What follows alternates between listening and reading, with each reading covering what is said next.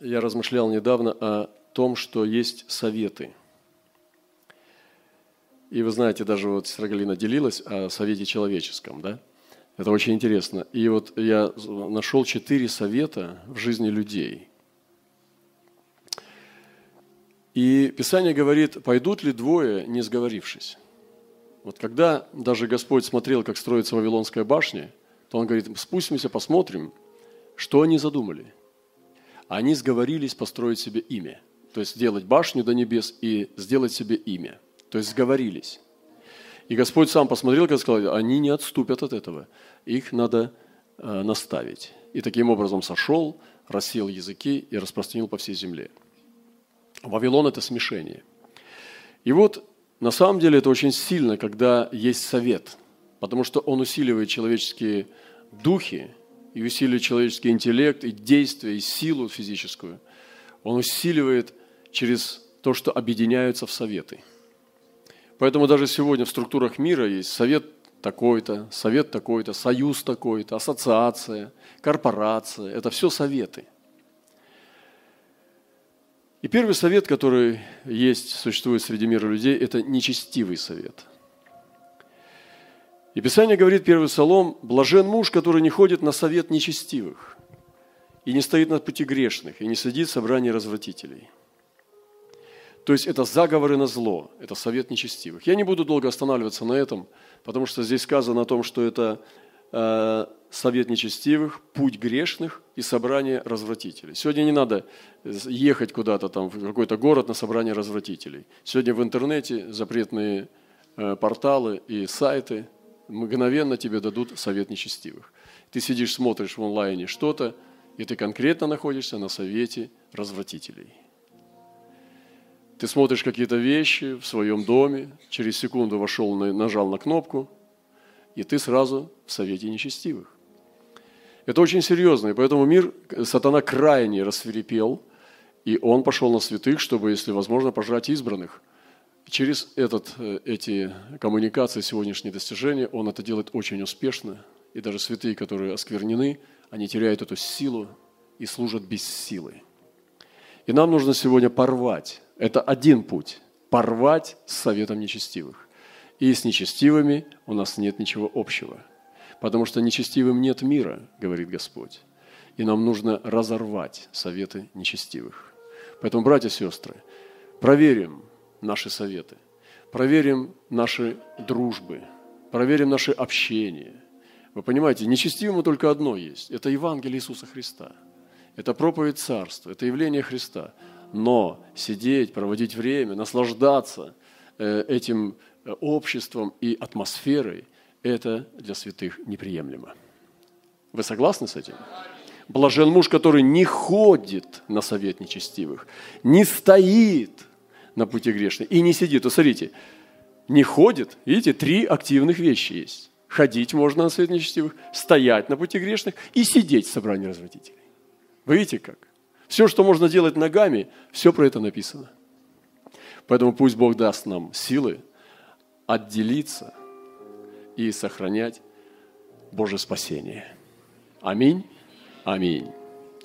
Второй совет – это совет боязливых.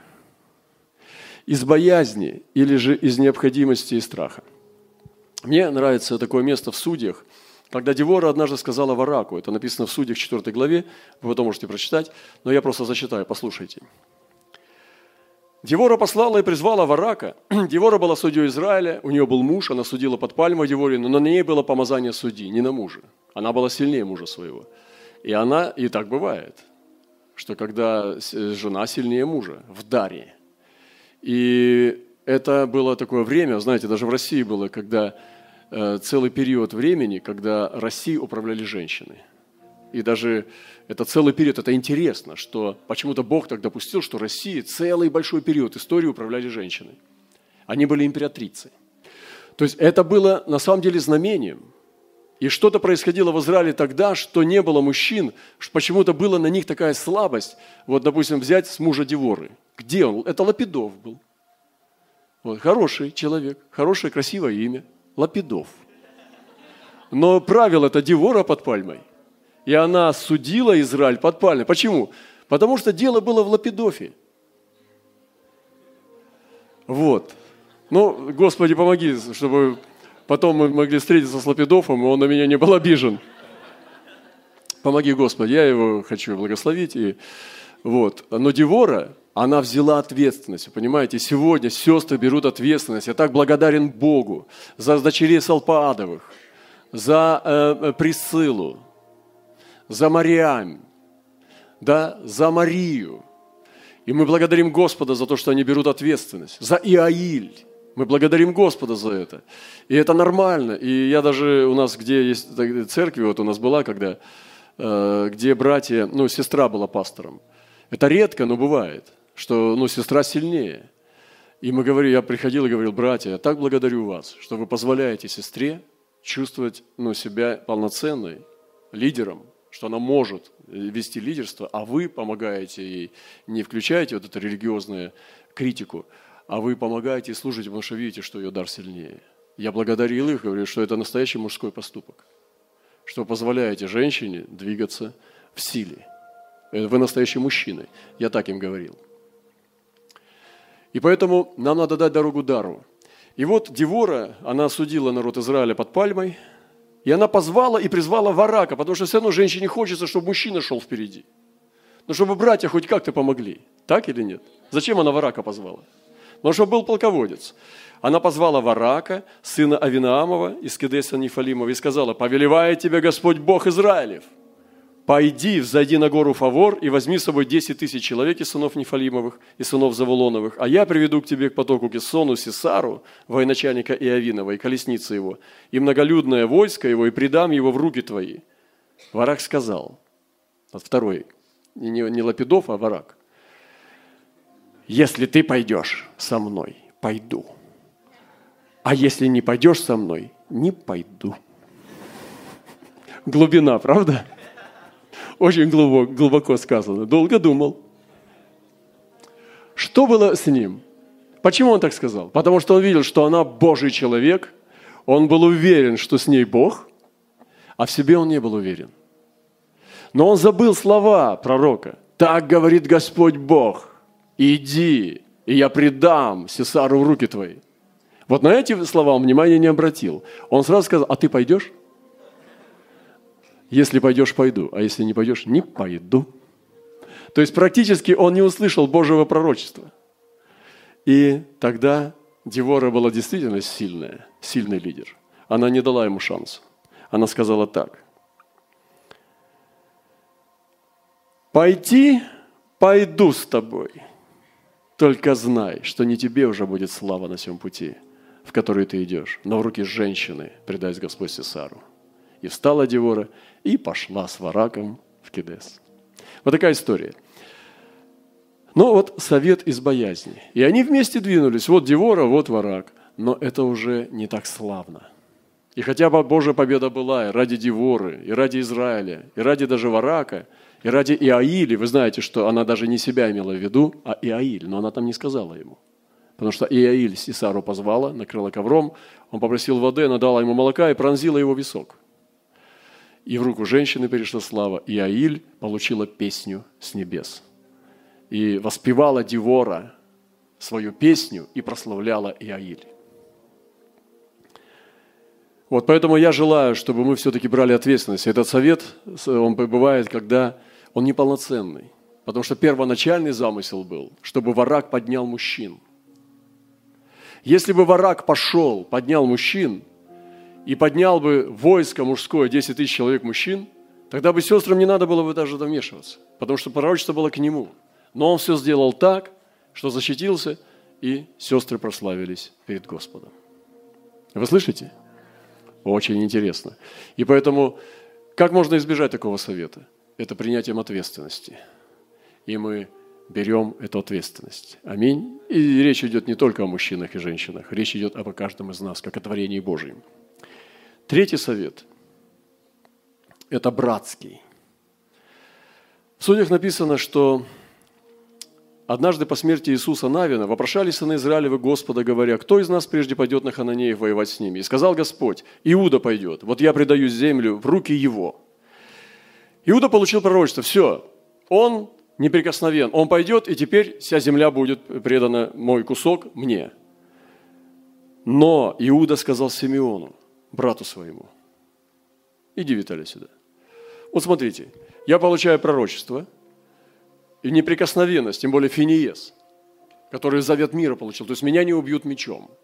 Бог обещал, что завет мира, это значит, я не умру насильственной смертью. Практически я неприкосновен, как Ахиллес, только еще сильнее. У того пята была прикосновенная, а это вообще неприкосновенно. Финиес умер, умер своей смертью, потому что Бог сказал так, что ты, завет мира у тебя будет. И вот, ну то есть все, казалось бы, наоборот, подальше всех так. Братья, я пошел, вы там пока поспите. Вот. А он говорит, получает такое обещание от Бога и говорит – Симеон, пойдем со мной, а то у меня не все получается хорошо. По мне, я нуждаюсь в помощи в твоей. Смотрите, он что говорит. Постой. Он говорит, Иуда же сказал Симеону, брату своему, войди со мной в жребий мой, мы будем вонять с хананениями, то есть потом поделимся с тобой, а я войду с тобой в твой жребий. Симеон, ну представьте состояние Симеона, у него мало – и он не знает, что будет дальше. И он, конечно, говорит, с Иудой, ты меня возьмешь с собой? Да, пойдем. Мы, я нуждаюсь в твоей помощи. Пойдем заберем сначала мою землю, а потом я с тобой пойду твою землю. И потом поделим поровну. Представляете, какое благородство. Он его возвысил, брата своего, когда увидел его, что он нуждается. Вот это братский совет. Да? Это совет братьев. Спасибо. Спасибо, это. Совет братьев красота. И это, эти советы, совет Иуда и Симеона, это для усиления друг друга. Вот эти советы, они нравятся Господу. Иисус посылал по двое. Павел и Варнава, они двигались, хотя были какие-то непонимания порой там, в отношении Марка, но они были братьями. И мы никогда не слышим от Павла какая-то есть вещи на Варнаву там, и так далее. Они были братья. Тимофей и Тит примерно были одного возраста, только Тимофей он обрезал, а Тита не обрезал, хотя у них тоже была смесь, они были Илины оба. И это был братский совет. Какая красота. И последний совет, я буду заканчивать. Тот, к которому мы все стремимся сейчас, братья и сестры. И это на самом деле тема для изучения, для моего. И были пророчества тоже в мою жизнь, когда один из пророков сказал, что тебе нужно достичь совета Господа – есть совет Господа. Господь сказал однажды, но в совете моем они не стояли. Значит, есть у Господа совет. И один из советов я нашел в Библии, где сказано, и сказал Михей, не так, не я, а выслушай слово Господне. Помните, когда надо было склонить Ахава, чтобы его наказать по Слову Божьему? И Михей пророчествовал перед Ахавом и перед Иосафатом. И он рассказал видение, которое он видел э, в духе. Выслушай слово Господне. «Я видел Господа, сидящего на престоле своем, и все воинство небесное стояло при нем по правую и по левую руку его. И сказал Господь, кто склонил бы Ахава, чтобы он пошел и пал в Рамофе Галаадском? И один говорил так, другой говорил иначе». Но разве это не совет? Это совет. И Господь советовался со своим воинством. Не потому, что он не знает и нуждается в совете, а потому, что воинство тоже возводить надо – чтобы думали своей головой. Иногда, как лидер, я задаю вопросы, сам знаю на них ответ, но я хочу, чтобы люди подумали и сами нашли этот ответ. Но это одна из причин, почему Господь пользуется советом. Но это было очень интересно. И помните, когда Господь имел свое одно мнение в отношении Израиля, но Моисей переубедил его. И он говорит, Господи, ну что враги скажут, если ты погубишь сейчас от них и от меня семя произведешь, что ты вывел, а не смог ввести? Пожалуйста, дай нам еще шанс. И Господь говорит, хорошо, я пойду с тобой и помилую, но только тех, кто согрешил, я накажу. То есть, но как можно было поменять мнение Господа? Но отношения с Богом были такие у Моисея, что он стоял в совете Господа. Вы представляете себе, какой дух, какой царский. И Даниил такой был. У Даниила написано, в нем был найден высокий дух. И написано, и в нем дух святого Бога. Так говорили даже язычники о нем – и вот этот совет Господа сегодня нам очень нужен, чтобы мы вопрошали его, что думает он, прежде чем что-то делали. Вы знаете, иногда мы можем думать о себе, я сам засвидетельствую вам, что мне мешало э, советоваться с Богом. Я думал, что со мной Господь э, ну, говорит, но редко, и мне очень трудно слышать голос Божий. И таким образом я даже попытки не делал, а принимал решение сам своей головой. Но когда я понял, что это неправильно, надо делать попытки, и Бог найдет путь, как тебе проговорить. И поэтому, если меня зовут что-то, или какое-то мнение дать, или что, или какой-то совет, а это очень серьезно и даже опасно, давать неправильный совет, то тогда я вопрошаю внутренно. И вы знаете, Господь верен, Он дает совет. Делайте это. Советуйтесь с Господом. Возьмите время, скажи, брат, дай мне минуту. Уйди там в туалет или куда, или просто внутренно, или там за угол, или что. Или попроси у него день. Скажи, дай мне время, пожалуйста, я тебе отвечу. И просто помни, Господи, вот ты видишь, вот мне нуждается, я должен дать ответ. Я не знаю как, что. Скажи мне. И Господь даст. Он же верный. Он же хочет, чтобы мы с Ним советовались. Какая красота. И вот давайте научимся советоваться с Господом. И это уже совет с Господом. Но когда мы у Него советуемся, но также есть высокий совет Господа, когда советы с духовными людьми, когда водительство духом идет, когда воинствование с бывшими пророчествами идет, когда идет достижение даров служения, и когда мы можем общаться в духе на уровне. Скоро к нам приедет уже брат, э, он э, наш друг, он постился за наш каждый вторник на протяжении, может быть, больше, чем пару лет.